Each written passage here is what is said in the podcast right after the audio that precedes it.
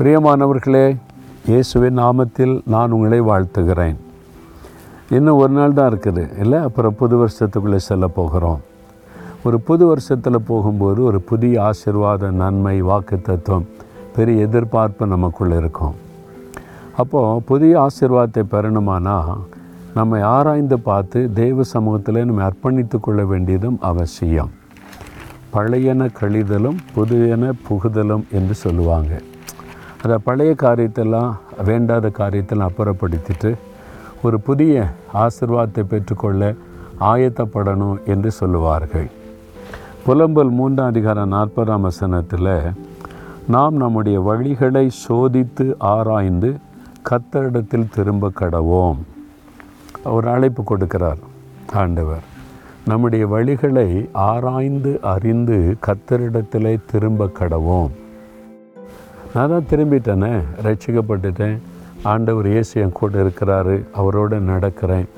அவர் தான் என்னுடைய ரட்சகர் எல்லாமே அவர் தானே ஆண்டவருக்கு ஸ்தோத்திரம். ஆனாலும் இன்னும் ஆண்டவரை நெருங்கி வருவதற்கு to close walk with God தேவனோடு நெருங்குவதற்கு நமக்குள்ள ஏதாவது தடை இருக்கலாம் சின்ன சின்ன காரியம் ஒரு சின்ன கோபம் சின்ன எரிச்சல் ஒரு சின்ன ஒரு பொறாமை பெருமை ஏதாவது இருக்கலாம். ஏன்னா நம்ம ஒரு முறை ரட்சிக்கப்பட்டாலும் அதோட பாவமே நம்மளை தொடாதுன்னு நம்ம சொல்லிட முடியாது. பாவம் நிறைந்த உலகத்தில் இருக்கோம்ல நிறைய காரியங்கள் நம்ம டிஸ்டர்ப் பண்ணுற காரியம் இருக்குது. அதனால தான் நம்ம ஆராய்ந்து அறிந்து இந்த நாட்களில் இந்த வருஷத்தில் நான் கடந்து வந்த பாதையில் ஆண்டவரை நான் ஏதாவது துக்கப்படுத்தி இருக்கிறேனா நான் ஏதாவது காரியம் தேவனை துக்கப்படுத்துகிற மாதிரி நடந்திருக்கிறேனா? ஆராய்ந்து பார்த்து தேவனிடத்தில் திரும்ப கடவோம். ஆண்டவரே அந்த காரியத்தை மன்னிச்சிருங்க. நான் வந்து உம்மை ரொம்ப நேசித்தேன் விசுவாசித்தேன் உம்மோட நடந்தேன்.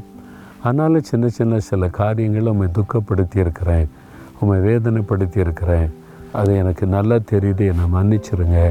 இனி வருகிற வருஷத்தில் இதெல்லாம் என்கிட்ட காணப்படக்கூடாது. நான் முழுமையாக உண்மை பின்பற்றணும். இந்த சின்ன சின்ன தவறுகளுக்கு கூட நான் இடம் கொடுக்கக்கூடாது. நம்ம ஆராய்ந்து கத்திரிடத்தில் திரும்பும்போது நாம் வந்து புது வருஷத்துக்கான ஒரு ஆயத்தம் நம்முடைய இருதயத்தை ஆயத்தப்படுத்துகிறோம்.